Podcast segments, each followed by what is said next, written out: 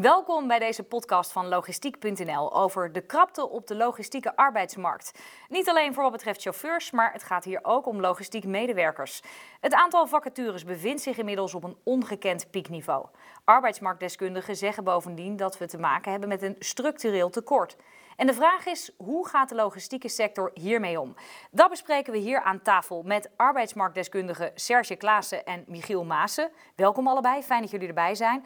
En Jeroen van Duren, directeur en eigenaar van de gelijknamige logistiek dienstverlener in Vianen. Ja, net verhuisd naar je nieuwe pand. Fijn dat je erbij bent, Jeroen. Allereerst even dat nieuwe pand. Hè. Wat, wat, kunnen we er allemaal van verwachten? Uh, om er een beetje beeld bij te maken, het is een 10.000 vierkante meter qua oppervlakte. Mm -hmm. uh, dat zegt op zich nog niet veel bij mensen. Uh, maar er zitten 60 laad- en losdeuren in. Jeetje. Dus dat is behoorlijk wat. Ja. En als je die allemaal twee keer per dag kan gebruiken, kan je heel wat bewegingen doen. Kan je heel wat bewegingen doen. We hebben het nu over uh, arbeidsmarktkrachten. Dus je kunt die bewegingen wel doen, maar je moet de mensen ook hebben. Dus de vraag is, heb je wel genoeg mensen dan om uh, al die dingen te kunnen doen in dat pand? We hebben elke dag een uitdaging. Zowel met het leveren van zendingen als met uh, het zoeken van nieuwe mensen. dat is een hele lastige, maar we hebben een hele goede actieve HR-afdeling. Want, want, hoeveel chauffeurs hebben jullie in dienst? We hebben nu 100, 110 internationale chauffeurs mm -hmm. via ons kantoor in Roemenië en 40, 50 nationale chauffeurs. En zijn die dan in dienst of zijn die dan freelance? Hoe werkt dat? We hebben geen één chauffeur in vaste dienst. Het zijn allemaal zelfstandige ondernemers die voor ons werken. En het is dus aan ons om te zorgen dat we het aantrekkelijk maken voor ze. En een van de meest belangrijke dingen die aantrekkelijk voor hun is, in ieder geval snel betalen goede bedrijfskleding geven, goede andere faciliteiten geven, uh, zoals douches, uh, wasmachines, et cetera. Dat zijn belangrijke dingen in ja. ieder geval. Um, is dit eigenlijk iets wat, wat jullie ook in de markt uh, veel terugzien? Dat zelfstandige chauffeurs eigenlijk worden ingezet? Ja, de, de capaciteitsbedrijven zie je bij veel partijen inderdaad wel terugkomen. En de krapte wordt overal gevoeld, niet alleen bij chauffeurs, maar bij alle functies. Klopt. Dus mensen worden heel creatief. Ja, we, zien, we zien het vaak terugkomen. Ik moet wel zeggen dat er weinig instroom is qua nieuwe chauffeurs. Dus die zelfstandigen wat er zijn, die weten hoe het werkt. En die zijn vaak mm -hmm. ook wel heel trouw aan bedrijven waar ze rijden, om het zo maar te zeggen. Maar om nou te zeggen, van we zien echt een hele grote wave opkomen met nieuwe mensen. Nee, dat nee. zie ik, herken ik niet. Jij misschien wel? Ja, wat ik in ieder geval zie, is, is de verzelfstandiging. Dat neemt absoluut toe. Mensen hebben toch zoiets van, als ik een keuze moet maken... of in loondienst waarin mogelijk beperkingen zijn of de vrijheid die ik kan nemen als zelfstandige, waarin ik zelf ga bepalen welk pakket ik wil rijden, wat ik wil gaan doen. Ja. Dat is wel een trend die ik zie. Uh, en ja, een loondienstverband is ook niet echt meer van deze tijd, om het dan maar heel flauw te zeggen. Uh, de, de, baanzekerheid die wij een aantal jaren geleden hebben gekend, ja, dat is niet meer wat men zoekt. Men zoekt veel meer um, die zelfstandigheid. De jongere instroom die we zien, is ook daar veel meer op gestoeld van ik bepaal zelf mijn loopbaan. Vroeger kwam je ergens binnen en zei je van nou, ik ga hier werken en ik wil hier lang blijven. Nu zeggen ze, ik blijf hier zolang ik het leuk vind. En als ik het niet meer leuk vind, ben ik weg. Maar dat is dus ook een risico. Want ik bedoel, als we even kijken naar het, het Brexit-verhaal. Hè, nou, daar, daar, daar, zien we de beelden nog voor ons in het nieuws. De chauffeur, een enorm chauffeurstekort. Is dat ook een, een uitdaging voor jullie? Want ik kan me voorstellen, een zelfstandig chauffeur kan natuurlijk van de een op de andere dag ook zeggen... hé, hey, ik ga voor een ander rijden, Absoluut. ik ga weg, uh, ik ga naar Engeland bijvoorbeeld. En dat is ook gebeurd. Okay. Er zijn er zeker uh, vijf, zes chauffeurs zijn naar Engeland gegaan. Ja. Die kregen een startbonus van 2500 pond. Ze kregen een salaris van 5000, 6000 pond konden ze verdienen. Uh, en als je dan kijkt, dat zijn internationale chauffeurs. Die verdienen in Roemenië 1000 euro. Dus die stap was makkelijk ja. gemaakt. Um, die zijn er naartoe gegaan. Maar het zijn zelfstandige ondernemers. Ze kwamen veelal toch in de containerdrukking terecht. Moesten er een dag wachten op de parking. En die werd dan uiteraard niet betaald. Dus het gras is altijd groener aan de overkant als bij jezelf. Dus ook hier weer het geval. Ze hebben het wel een aantal maanden gedaan. Ze hebben goed geld kunnen verdienen. Ja. En ik heb een aantal chauffeurs ook gesproken. En die zeiden van ja, ik heb dit twee, drie maanden gedaan. Want ze mogen sowieso niet langer dan drie maanden. Omdat Engeland niet meer bij de EU hoort. Oh, ja. En zeggen, joh, ik heb mijn huis mooi af kunnen bouwen in Roemenië. En ik ben nou weer lekker terug bij jullie. Want ja, Birmingham, Manchester gaat ook vervelen. En ze rijden bij ons zeg maar, van Vianen naar Milaan naar Madrid, naar Londen en weer terug naar Vianen. Ja. En dat is toch waarvoor ze het vak gekozen hebben natuurlijk. Ja, dus ze komen uiteindelijk wel weer terug. Met het is bij ons, ze zijn allemaal teruggekomen. ja, Gelukkig. Maar eh, horen jullie dit, verhaal, dit soort verhalen ook voorbij komen? Dit is breder dan alleen bij, bij chauffeurs. En dit speelt ook bij, bij planners die inderdaad voor zelfstandigen. Dit, dit speelt bij managers, die, sales managers die zelfs als interim Oh ja? aanbieden in transport en logistiek. Iets, iets wat vijf jaar geleden raar zou zijn gevonden. Ja. Dat dit begint nu steeds couranter te worden. Je ziet ook alweer de, de terugslag. Hè. Je ziet in de lagere functies dat je platforms zoals Temper en zo, waar dat je heel erg makkelijk zegt van ik ga maandag werken, woensdag werken, maar niet op oneven donderdagen. En niks meer van de werkgever bepaalt. Ik bepaal als ik op mijn heftruck zit wanneer ik ga werken. Dat begint terug te komen. Mensen vinden dat eigenlijk helemaal niet zo fijn. Ze willen toch een beetje dat gevoel van wij horen erbij, wij zijn Ja. onderdeel van een familie. Dus dat, dat is heel dynamisch geworden. Hè. Je, je had, vroeger had je instroom, je had uitstroom. En daartussenin had je ziekte. Maar nu heb je daartussenin ook nog, hè, je hebt uitval met covid, je hebt uitval met eh, seizoenspieken. Het fluctueert alle Ja. kanten op. Dus je hebt niet meer een, een logisch proces. Dat is, je bent geassocieerd aan een bedrijf en af en toe past het jou om te werken en af en toe heeft het bedrijf jou nodig. En als dat matcht, fantastisch. Ja. En in welke vorm je dat doet. Vast, los, interim, platform, dat, dat, dat groeit alle kanten op. Het is een heel dynamische wereld op dit moment. Maar dat lijkt me ook voor HR best een uitdaging. Die hebben, eh, We zien alles voorbij komen. Ja, ja, ja. ja, ja, Dat Ja. klopt, ja. Maar dat is dus wel. het, eh, eh, verwacht je dat dit probleem eh, alleen maar groter gaat worden? Want het is nu al een uitdaging. Het wordt niet minder. Het wordt zeker niet minder. Eh, we, we, we vergrijzen met z'n allen. Eh, Het aantal chauffeurs wordt minder, wat Serge net ook zegt. Ja. Dus het is, je moet heel, eh, heel actief zijn. Maar dit klinkt als een soort probleem wat niet opgelost kan worden. Maar dat zou toch bedoel, ieder probleem moet opgelost kunnen worden. Michiel, eh, hoe, hoe zouden we dit kunnen aanpakken? Hoe kunnen we zorgen dat er meer chauffeurs komen? Nou, meer chauffeurs. Hè. Ik, ik denk dat er zijn een aantal ontwikkelingen. Enerzijds zie je een stukje robotisering, hè, eh, cobots, wat natuurlijk in warehouses gaat komen, waarin je ook weer een stukje lastverlichting gaat doen. Je ziet ehm, heel veel werkgevers ehm, die op dit moment ook een stap aan het zetten zijn van hoe ga ik nou engage, laten we het magische woord gebruiken. Hoe gaan we mensen betrokken maken bij datgene wat wij gaan aanbieden? Ehm, veel werkgevers, ook HRM'ers, eh, als ik zelf, wij kijken nog steeds vanuit ik bied iemand een contract aan. Maar we stellen niet de vraag, wat wil jij?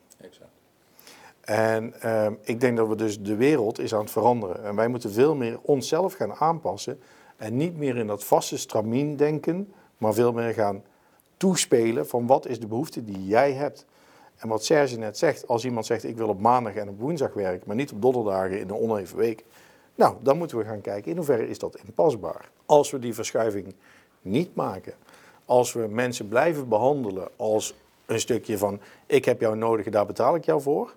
In plaats van jij bent heel erg belangrijk onderdeel van het geheel, zoals wij de dienstverlening brengen. Als we die verschuiving niet maken, dan denk ik dat je inderdaad continu hier aan tafel zult zitten. Er is een tekort, er is een tekort. Ja, je moet het menselijker maken. We gaan aan het verschuiven. En we gaan verschuiven van wat is jouw behoefte? Wat wil jij hebben? Zodat jij je werk het beste kan gaan doen. En is dat inpasbaar in het rooster, in het systeem wat wij als werkgever hebben? En daarin zul je misschien ook tegen een aantal mensen moeten zeggen: het past niet. Dus helaas, je past niet bij ons. En tegen een aantal anderen die zullen zeggen: van, nou, ik pas me daar prima in. Dat lijkt me de beste oplossing. Dus ja, en dan kiezen ze voor jou. En dan gaan ze voor jou waarschijnlijk ook, ook nog zelfs een heel stuk loyaal zijn. Want dan zullen ze bij je blijven. Ja, dus dat zijn dingen die bedrijven inderdaad zelf kunnen doen, op zo'n manier gaan denken. Eh, we zien inmiddels ook wel mooie voorbeelden. Hè? Bijvoorbeeld Simon Loos eh, met een superheldencampagne. Dat ze allemaal wagens bestickerd hadden en chauffeurs eigenlijk neerzetten als superhelden. Eh, Jeroen, eh, wat voor dingen doen jullie hierin? Nou, we hebben een aantal paden daar wel in bewandeld. En zo'n campagne op auto's is natuurlijk wel heel mooi. Maar het is ook wel weer ongrijpbaar. Vianen ligt in het centrum van Nederland. En we hebben eerst hebben, zeg maar, het lokale krantje van Vianen, het weekblad. En dat werd vroeger dan uitgeknipt en dat werd door oma vaak aan een kleinzoon gegeven. Dat heeft misschien wel bijgedragen aan de awareness dat er bij ons veel werk was. Maar in het begin kregen we er niet veel reactie op. En toen zijn we veel meer onze eigen medewerkers, ook wat Serge net zegt, onze eigen medewerkers erin gaan betrekken van, weet jij iemand, ken je iemand die bij onze familie zou passen? Ja. En daar komen inderdaad dingen uit van, ja, ik wil niet op vrijdag rijden, maar wel maandag tot donderdag. En zo hebben we eigenlijk het laatste half jaar hebben we 20 nieuwe medewerkers aan ons weten te binden. En 15 zijn er binnengekomen via via. Ja. En 5 via Indeed. Nee, heel herkenbaar. En onze CFO, die is precies tegengesteld. Er was een zelfstandige, daar was ik mee in contact via LinkedIn. En die was juist op zoek naar een nieuwe uitdaging, want dat was voor hem iedere keer hetzelfde trucje, om het maar even plat te zeggen. Mhm. En die wilde eigenlijk veel meer toegevoegde waarde zoeken bij een grotere organisatie. En die is bij ons juist in loondienst gekomen. Maar hoe, maar hoe heb jij laten zien dat je die toegevoegde waarde biedt? Hoe, hoe is die uiteindelijk dus bij jou uitgekomen? Kijk, als jij zeg maar als een externe partij, als CFO bij een bedrijf één dag in de week werkt en iedere keer klussen doet die blijven liggen of waar niemand anders aan toe komt. En je kunt daarnaast zeg maar bij een bedrijf komen die vijf dagen in de week behoefte heeft, ook aan iemand in het directieteam, Ja. dan is dat een groot verschil. Ja, precies. Dus dat, inderdaad duidelijk maken wat je, wat je te bieden hebt. Exact. Ehm, eh, en misschien is het, is het ook wel, eh, want ik hoorde jou ook over de chauffeurs natuurlijk uit Oost-Europa. hè, eh, mensen die, die bijvoorbeeld ook wel tijdelijk eh, overkomen uit Oost-Europa. Maar mensen benaderen met een hele andere achtergrond. We horen hier eigenlijk ook een beetje het familie-idee. Eh, eh, wat, wat zijn daarin mogelijkheden, nog meer mogelijkheden, Serge? Je, ziet- je ziet de gekste dingen. Je ziet Filipijnse uitzendbureaus met Filipijnse chauffeurs. Die zie je gewoon op Dus echt een hele andere achtergrond. En, en, en dat, dat is ja, noodbreekwet. Weet je, ik, spreek, jij ook denk ik, met, met een aantal grote logistieke dienstverleners in december 30, 40, 50 white-collar vacatures erbij. Ja, je, je loopt al achter, je krijgt je operatie al niet gerund. Dan heb ik het niet eens over de heftrucks en handjes Ja. die je nodig hebt, of de handjes aan het stuur die je nodig hebt.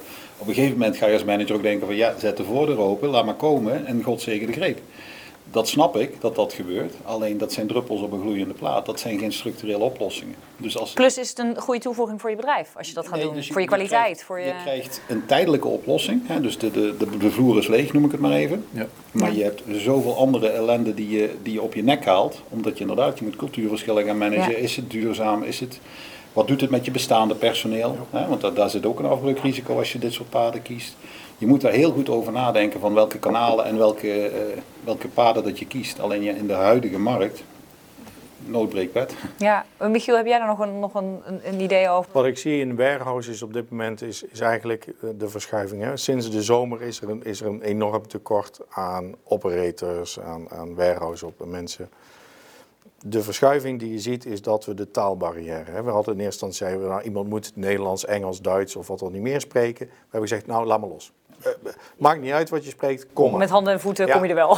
Ehm, dat betekent dat je een risico gaat lopen ten aanzien van veiligheid. Want je kunt iemand niet waarschuwen en je denkt dat iemand het begrijpt, maar zeker Oost-Europese medewerkers zeggen heel vaak yes. En als je dan vraagt, begrijp je wat ik heb gezegd? Dan, Nou, je ziet natuurlijk ook de ongelukken die gebeuren. Hè? Eh, ja, en wat je daarnaast nu op dit moment echt aan de hand is, is gewoon een, een tekort aan woonlocaties. Dan ga je ook, omdat je een behoefte hebt om jouw klanten tevreden te kunnen stellen, ga je bijna mee in de noodgrepen die worden gedaan.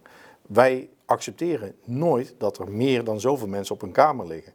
Maar wij kunnen natuurlijk niet iedereen controleren. Als jij een duizend uitzendkrachten per dag inzet, polsen, hè, of waar ze dan ook vandaan komen. Jij weet niet hoe ze slapen, jij weet niet hoe ze wonen. En daar kun je allerlei afspraken over maken. En ik blijf alleen maar zeggen, werk met de gerenommeerde bureaus, want die hebben gewoon de goede standaarden. Eh, maar nood breekt wet. En dat is ook wat we zien. En ehm, als je die behoefte hebt aan Oost-Europese medewerkers, aan, maar ook Zuid-Europese, en ze komen uit de Filipijnen, maar je ziet ze ook uit Spanje en Portugal nu allemaal hier naartoe komen. Dat is zo'n enorme cultuurclash. Want wij Hollanders zijn direct, eh, eh, wij zijn nuchter en wat dan niet meer. En daar komen emotionele mensen bij. kan bijna niet goed. Het gaat ook niet goed. Hè? Als we ook al nu kijken naar wat er in de afgelopen weken is gebeurd ten aanzien van hè, sexual harassment, hè, dus, dus het, het ongepast gedrag. In Polen is een hele andere cultuur dan wij hier hebben. En als je met hun gaat praten over van dit mag wel, dit mag niet, dit is ongepast, dit is gepast. Ja, het is wel je visitekaartje van je bedrijf. Dat moet je Juist. natuurlijk ook niet vergeten. Ja. En het zijn mensen die voor jou werken. En jij moet die mensen een veilige werkomgeving aanbieden. En in Oost-Europa, of sorry, in Zuid-Europa is weer een hele andere mentaliteit. Daar komt een Italiaan, die pakt je graag vast. En wij zeggen nou, oh, wacht even, blijf even weg. Dus je ziet een enorme verschuiving. En als wij die internationale cultuur niet lokaal uit gaan leggen, toe gaan lichten van wat betekent dit, dan kunnen we mensen binnenhalen. Maar je zet inderdaad, je zet de sluizen open. Want er gebeurt van alles. En je hebt er geen controle meer op en geen zicht meer op. Maar als je nou even kijkt... Oh, Serge, vertel. Sorry, je, je ziet Europa, je hebt het over Nederland versus Europa, maar Europa versus Amerika is ook een mooi beeld. Ja. Als je naar Amazon kijkt, Amazon heeft fantastische pieken, hele hoge pieken. Ja. Dan heb je gewoon hele karavanen van gepensioneerden die gewoon met de decembermaanden gaan die werken, gaat die camper gaat in de buurt van Amazon staan en dan Ja. werken ze daar vier maanden. En dan trekken ze letterlijk naar het zuiden voor de, voor de niet-pieken. En dat zijn geen tientallen, hè, dat zijn echt flinke aantallen waar je grote DC's mee kan vullen. En dat is iets wat je nu niet in Europa ziet. Hè. Alle chauffeurs in Amerika, zover ik weet, rijden 90, 95 procent zijn allemaal ZZP'ers. Een heel ander marktbeeld als wat je hier ziet. Ja. Weet je, dus ik denk dat het ook een beetje nog stormen en vormen wordt, dat, dat, het ook nog moet settelen. Het kan goed zijn dat wij ook die kant op gaan met chauffeurs wel, maar niet met heftruckers. Dat, Ja. dat weet je niet. Je, weet, je ziet alleen dat er heel veel beweegt nu en dat komt omdat er zoveel druk van boven is. En ja, Vloeit ergens zijn. het moet Ja. ergens. Maar er zijn dus eigenlijk heel veel factoren die zorgen voor die druk. Ook misschien inderdaad het feit wel dat we een, een ander soort markt opgaan. En dat, dat zorgt voor best wel wat chaos. Ja, veel meer e-commerce, veel Ja. minder eh, kortere lead times. Hè. De consument wilde eerst precies veel sneller. Nu begint duurzaamheid weer meer. Ja, kom maar Ja. s'avonds, één bestelpoging, dat soort dingen. Klopt, Ja, dat ja. heeft allemaal effect op wat je Ja. aan handjes nodig hebt. Maar als je nou even, eh, gaat naar, even terug gaat naar Nederland. Hè, want je hoort natuurlijk heel veel over de, de andere landen. eh, De Oost-Europese, nou, de Filipijnse chauffeurs, de Spaanse. Maar als je even terug gaat naar Nederland. Even naar, misschien is het iets voor de toekomst. Hoe krijg je jongeren in dit beroep? Tja. Ik hoor een stilte. Ja, ja. Dat is de hele Hoe maak je dit aantrekkelijk? Nou, ik, ik denk dat het begint met, ehm, en, en je zei het net heel mooi, het begint met ehm, je lokale bekendheid. Ik denk dat wij als lokale bedrijven, waar we dan ook gevestigd zijn, eh, wij praten niet meer de lokale taal. Wij zijn alleen maar gezegd, oh wij zijn een corporate organisatie of we zijn een holding organisatie. En als je ergens op gesprek wil gaan, dan moest je naar Amsterdam of weet ik veel waar, waar je dan ook naartoe ging. Terwijl je misschien wel gevestigd bent in West-Brabant of waar dan ook. Dus ik denk dat de lokale markt weer aan gaan spreken, dat is zo ontzettend belangrijk. Want daar haal je de mensen vandaan.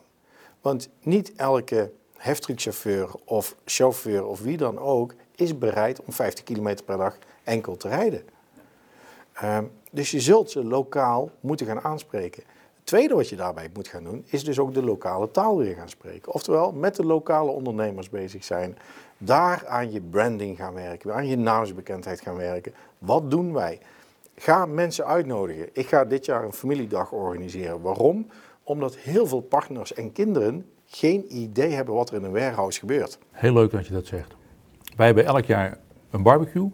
Wordt de hele familie uitgenodigd. Ook alleen om, om te kijken waar werkt papa, waar werkt mama. Gewoon naar de kantoren gaan. Ja. En het gaat zich verder praten. Je hebt het net over de lokale ondernemers. Wij hebben elke dag hebben een gezamenlijke lunch. Er komt een lokale slager, er komt een lokale bakker. Ze spullen brengen. En we zeggen tegen hun ook dat we vacatures hebben. Ja. Het zit soms heel dichtbij. Ja. En dan terugkomend op die sticker. denken. Exact. En dan Ja. terugkomend op die sticker op de vrachtwagen. Ja, er rijdt onze vrachtwagen daar ergens in Alkmaar. Maar die chauffeur hebben een vianen nodig. Dus dat is. En ik had, ik had vorige week een gesprek met een, eh, iemand die bij ons kon solliciteren. En, en die gaf mij het voorbeeld. Die, die was intercedent. Die zat in-house bij een hele grote partij. Die hele mooie vrachtwagens heeft. Waar hele mooie foto's op staan van wij zoeken mensen, wij zoeken mensen. Ja. Die gaf mij concreet het voorbeeld dat de supervisor langs de band loopt. Naar het kantoor waar die intercedenten zit. Om te vragen of joh, kan jij die jongen op nummer drie vragen of die kwartier langer werkt. Zolang jouw middelmanagement zo met mensen omgaat. Kan jij marketen als het tot in ons weegt. Begin met, het begint met waardering. En waardering is niet alleen geld, is ook geld. Hè? Ja. Loon naar werken. Maar is ook aandacht, is ook gewoon luisteren naar wat ze willen, doen wat ze willen, soms wel, soms niet. En dan inderdaad keuzes daarin maken. En wat ik nu heel erg zie is van, we hebben een brandingprobleem, we gaan marketen. We hebben een personeelsprobleem, die roepen naar marketing, ja, doe nog maar wat vrachtwagens of doe nog maar een campagne. Ik, Ja. hoor ze op Radio 538 langskomen voor, eh, voor eh, chauffeurs. Er wordt niet verder gedacht eigenlijk en gekeken naar wat de cultuur eigenlijk is en wat, wat er nu nodig is Als ook om als mensen vast te op LinkedIn houden. gaat zoeken en je hebt op LinkedIn een vacature nu staan voor een heftrucker, dan ben je niet goed bezig. Want Nee. Die heftrucker die zit Die zit niet op LinkedIn, Nee, nee. dat- nou, jij zegt Nee. het, maar het gebeurt wel. Dus we zitten wel te adverteren op LinkedIn. De vacatures staan Ja. daar. Waarom? Je zou verwachten dat iemand denkt inderdaad, waar, waar, zitten die heftruckers? Oké, even nadenken, waar zitten die eigenlijk allemaal? Laat ik zorgen dat ik daar ben dan. Zorg dat je op Truckstar Festival bent met een Ja. stand. Zorg dat je de juiste magazines sponsort. Zorg dat je eh, XXXXX. Maar ga daar een keer voor zitten. En ga dan ook niet beknibbelen. Zet daar niet een stagiair Nee. op. Zet daar dan iemand op voor wie een voltijdse baan is. Geef die budget en laat die, laat die je ding doen. En ga gewoon meten op output. Kost per hire. Hè. Ik bedoel, dat, voor ons is dat een normale term in, in HR. Ga kijken wat kost het voor een referral, wat kost het voor een bureau, wat kost het voor eigenwerving. En ga gewoon die mix stimuleren. En mensen eh, belonen die iemand aandragen? Dat doen wij. Ja. Dat is de, eigenlijk wel, dat blijkt wel. We hebben 20 nieuwe medewerkers en 15 via via. En die worden allemaal beloond. Moeten ze wel zes maanden dienst zijn. Dat zeg ik er eerlijk bij. Maar dan gaan ze ook zorgen dat ze wel goede mensen aandragen. Ja, inderdaad. Want dat, dat zit ingebakken in zo'n in zo'n proces. Kijk, en daar zit een nadeel aan. Als dat te veel wordt, dan krijg je kliekjes. Ja. Maar het is een prima source. Hè. Het is een prima een van de manieren om aan je personeel te komen. En eh, programma's als Meiden die rijden? Hè, gaan we even naar de andere, want we hebben het nog niet over de vrouwen gehad. Ik vind het een leuk Helpt programma. dat, denk je? Ja, dat helpt zeker, ja. Kijk, het imago van chauffeur, het beroep van chauffeur is natuurlijk nou niet een van de meest sexy beroepen. Mhm.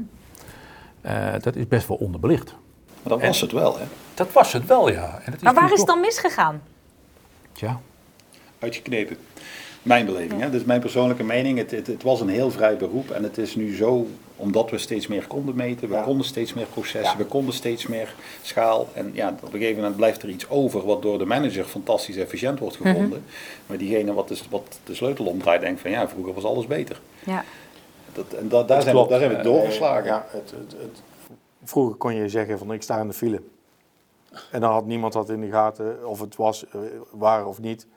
Ehm, nu kunnen we bijhouden wat de gemiddelde snelheid is, waar je precies bent gestopt, hoe lang je bent gestopt. Je hebt geen je- zelfstandigheid. Nee, al, je- alles wat, wat sexy was, Ja, ja. Is- eruit. meten, kijken hoe die reageert. Inderdaad, van hoeveel mails heb je gisteren gedaan? Hoe lang heb je erover gedaan om antwoord te geven? Nou, dan gaan een hoop directeuren stijgen. Maar we doen het wel met onze medewerkers allemaal. ja. Want op kantoor wordt het inderdaad steeds meer zelfstandig. Hè? Ik bedoel, ga lekker thuiswerken, doe je ding. Ja, ja. Dus dat is natuurlijk ook de cultuur die er heerst en die je dus ook bij die chauffeurs neer moet leggen. Dus eigenlijk moet het weer terug naar af. Dat zeggen we nu. Ja, we moeten meer zelfsturende, hè, we hebben al wat over zelfsturende teams gehad, maar als jij een betrokken medewerker hebt, waardeer die dan en geef die ook gewoon het vertrouwen. Mhm. Die gaat echt, natuurlijk, ik ken de verhalen ook, hè, dat ze op, op een parkeerplaats eh, een half uurtje wachten voordat we gaan lossen. Ja, weet je, Hmm. ik ken ook genoeg kantoormensen die af en toe in een Zoom-meeting zitten waar dat niemand anders bij zit, maar wel de agenda staat. Weet je, dat, dat, accepteer dat, maar laat het wat losser, maak het wat leuker, maak het wat aantrekkelijker. Nou, en zijn dat ook niet dingen die juist gebeuren omdat je mensen niet loslaat? Ik denk op het moment dat jij je werk heel erg leuk vindt. Dan ga je daar niet eens aan denken.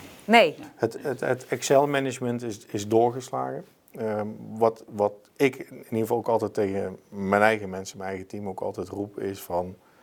Het maakt me niet uit hoeveel uur je werkt. Al, al krijg je 40 uur betaald, maar je kunt het in 20 uur, dan ben je top. Want dan doe je heel veel dingen heel erg goed en heel efficiënt. En natuurlijk ben ik zo'n manager die op dat moment ook zegt, nou, daar ga ik er wel weer dingen bij doen. Hè? Tuurlijk. Niets menselijks is Maar dan moet je misschien een soort middenweg dan in Juist. zoeken. Ja. Dus dan geef ik voor 60 uur werk. Dat is de middenweg. maar de verschuiving die je inderdaad ziet, is op het moment dat je mensen vrij laat. Ik, ik ga als iemand naar mij toe komt van, kan ik morgen, vind je het goed als ik om half tien kom? I don't care, hè. Ga je gang. Want wie ben ik om te bepalen hoe en wat? Dat geldt ook voor vakantie, voor verlof. Het enige wat ik vraag, regel het. Ik wil geen ja, overlast het is jouw toko, Juist. jouw eilandje, Maak manage mensen verantwoordelijk. Ja. En, op het moment, en hoog in laag. Hè? Dus maak mensen verantwoordelijk. En dat betekent op het moment dat mensen verantwoordelijkheid voelen, gaan ze daar ook naar gedragen. En dat betekent dat de output er is, dat de klanten worden bediend, dat de service wordt verleend die je verwacht. En that's it. Dus probeer iets minder op die cijfertjes te zitten en meer op de mens en de verantwoordelijkheid van de mens. De mensfactor zijn we kwijtgeraakt. Eh, heel veel bedrijven zijn de mensfactor kwijtgeraakt. En dat vind ik ontzettend belangrijk. En gelukkig zie je ook steeds meer weer de verschuiving dat HR weer terugkomt in de, op de directietafel. Omdat we gewoon zien dat de mensfactor, organisaties draaien om mensen. En als we dat ehm, blijven financieel maken en maar zeggen van, joh, eh, op basis van efficiëntie in mijn cijfers blijkt dat dit, dat, dat. Nee, we hebben te maken met mensen. En mensen moet je soms wat extra's geven, wat aandacht geven, ruimte geven. En daarmee bereik je veel meer. Ja, is toch gek hè, dat het zo weggeslipt is in die Ja. loop der jaren. Ja, want jullie zeiden net allebei, alle, alle drie ook, van nou, het, het, het, het was ook een sexy beroep. Wat, wat maakt het nou een sexy beroep, eh, Jeroen? Nou, wat eh Serge net zei, de vrijheid die de chauffeurs vroeger hadden. Ja. Ehm, tegenwoordig hebben wij, zoals ik net zei, hebben wij allemaal zelfstandige ondernemers die dat doen. Ehm, wij controleren ze dus ook niet echt op output, want ze maken hun eigen opbrengst van die dag. Ja. Zorg dat het afgeleverd wordt, Exact. En als zij, hoe je dat doet. als zij vijf leveringen in een uur kunnen doen in plaats van vier, hebben ze zelf meer opbrengst en wij zijn ook blij. Tuurlijk meten we het ook wel. Maar het wil ook niet zeggen dat als we dan met een goede opbrengst naar huis gaan, dat wij dan op een gegeven moment die prijs Je vinden. moet het ook gunnen. Je moet het ze ook gunnen, want je hebt elkaar nodig. Ja, Dat is heel precies. belangrijk. Want dan krijg je dat diegene een half uurtje op de parkeerplaats gaat staan en denken, nou dan maak ik mijn uren wel vol. Ja, maar ik, ik vraag me af, eh, nogmaals die Amerikanen erbij halen, want ik denk dat een Amerikaanse chauffeur die eigenlijk helemaal zelf zijn planning maakt, daar komt het op neer. Eh, ik denk dat die meer kost per maand, maar als die dan ook meer oplevert per maand, dan moet je je afvragen van Ja. waar zijn we mee bezig. Dus we kunnen wel blijven knijpen op de kosten, maar misschien kunnen we met 20% minder chauffeurs meer zendingen weg gaan brengen. Ja, En, en, en het is ook gewoon kwetsbaar zijn. Als wij, als wij constructies opzetten de afgelopen jaren met ZZP'ers voor pakjes af te leveren. Die jongens die krijgen betaald per pakje. En die gaan boven de CAO, die gaan... 11 uur s'avonds kan je nog pakjes aan je deur krijgen als je niet oppast. Ja, Nou, ja. Prima, dan zie je dat excess, dan ga je daarop acteren, dan breng je dat terug, spraak je afspraken over en je gaat door. Je gaat gewoon een normale manier van bedrijfsvoering, een gezonde manier van bedrijfsvoering. En niet korte termijn van wat kunnen we het komend kwartaal doen, maar wat, hoe willen we over drie jaar erin zitten. ja. En hoe gaan we dan nog bestaan? Nou, maar je ziet ook de verzelfstandiging. Als je kijkt nou naar de, nou, ja, de supermarkt is nou natuurlijk enorm eh, in opkomst. Hè, van, eh, goh, ik heb nog een paar boodschappen nodig. eh, ik bel even flink en nou, binnen 10 minuten sta je er. Hè. Je hebt Ja. je dark shops overal. Ga maar naar een grote stad toe en je ziet de een na de ander op de fiets zie je voorbij komen. Daar is een enorme beweging. Super voor de studenten die een heel leuke bijverdiensten hebben. Maar je ziet dus ook dat jongeren eigenlijk al in een zeer jonge leeftijd als een soort zelfstandige acteren. ja. En dan komen wij als werkgevers en wij gaan zeggen, oh, dit is het kader, dit is het frame, hieraan moet jij voldoen. We moeten eigenlijk weer even terug dan, een stapje terug. En dat willen ze dan niet meer. Natuurlijk niet. Nee. Dus als jij, hè, om ook jouw vraag nog een keer terug te pakken van wat moeten wij doen om aantrekkelijk te zijn voor jongeren, zodat ze ook in ons vakgebied weer iets, iets leuks zien. Dat is met hun ook de discussie voeren van wat heb jij gedaan qua studie, wat heb je bij wijze van spreken als bijbaan gedaan en wat wil je bij ons gaan doen? Wat, Ja. wat is jouw toegevoegde naartoe? waarde? Ja. En ehm, ik, ik heb met een aantal mensen ook, ook weer op HR eh, gesproken, omdat wij ook aan het zoeken waren voor een junior om te gaan starten. Ik heb een gesprek gehad en gezegd van joh, ehm, ik ga niet bepalen welke kant je op gaat. Dat doe je zelf. Het gekke is, dat vond ik echt heel, nou dat, dat vond ik heel confronterend. Ehm, dan praat je met twee mensen. En alle twee de mensen bied je eigenlijk een, een clean sheet. Ze mogen zelf invullingen geven. Ik heb gezegd, ik ga niet bepalen hoe snel je gaat groeien, waar je naartoe groeit. Dat doe je zelf. Dat is een investering in jezelf. Ik bied je alleen de ruimte. Ja. De tegenreactie was van, ja, maar ik wil wel weten wat ik precies moet gaan doen. Het, en toen ging, ging bij mij, ik, ik dacht, nou, nu ben ik heel modern bezig. Hè? Oh, nou, nou ga ik... eh, en ik, ik kreeg dus echt gewoon letterlijk de vraag, ja, maar wat moet ik dan gaan doen? ja. Dan is het net even te open, zeg maar. Ja. Dus je moet toch een kader scheppen, Juist. maar wel een kader wat, waar zij behoefte aan hebben. Ja, en dan moet je weer terug, en dat leer ik dan ook maar weer elke dag, luisteren, luisteren, luisteren. Maar hoe ver ga je in dat maatwerk dan? Want als je er zo eh, honderd hebt zitten, dan wordt het natuurlijk wel een ding. Ehm, hoe ver ga je? Ik denk eh, afhankelijk van de, de nijpende markt, eh, best ver, Ja, best ver. ja. Want als je ze niet hebt, betekent dat je tegen klanten moet gaan zeggen, eh, jouw bestelling die jij hebt gedaan, waarvan jij verwacht dat die vanavond komt, ja, die gaat niet komen. Hoe vaak ga je dan nog terug om te bestellen? Consumenten zijn zo Toevallig laatst nog een wasrekje teruggestuurd, omdat ze zeiden dat ze op vrijdag kwamen. Toen kwamen ze op maandag. Ja, eh, Terug. wasrekje is gewoon weer eh, terug. Ja, nee, maar, nee, maar dan- dat is dus de grilligheid Ja. van de consument. Ja, En- kortom, de focus ligt nu gewoon op creëer een heel mooi pakket voor een chauffeur, zodat hij er is en zodat je er toch aan kunt blijven voldoen en niet meer vanuit die angst hoeft te opereren, want het is een chauffeur die bij jou wil blijven werken. Mooi samengevat. Toch? Dat Ja, is denk ja. ik een beetje. Ja, volgens mij hebben we een heleboel eh, inspirerende ideeën gekregen, eh, veel tips. Eh, missen we nog iets in dit verhaal? Volgens mij hebben we heel Nee. veel aangeraakt. Dat denk ik ook. Mag ik jullie danken voor je bijdrage aan deze discussie. En eh, fijn dat je hebt geluisterd naar deze podcast. Op onze website logistiek.nl vind je nog veel meer achtergrondinformatie, visies en verhalen uit de logistieke praktijk over dit onderwerp. Op dezelfde website kun je ook andere podcasts vinden over thema's als warehousing, e-fulfillment en verduurzaming in de logistiek. Graag tot de volgende keer.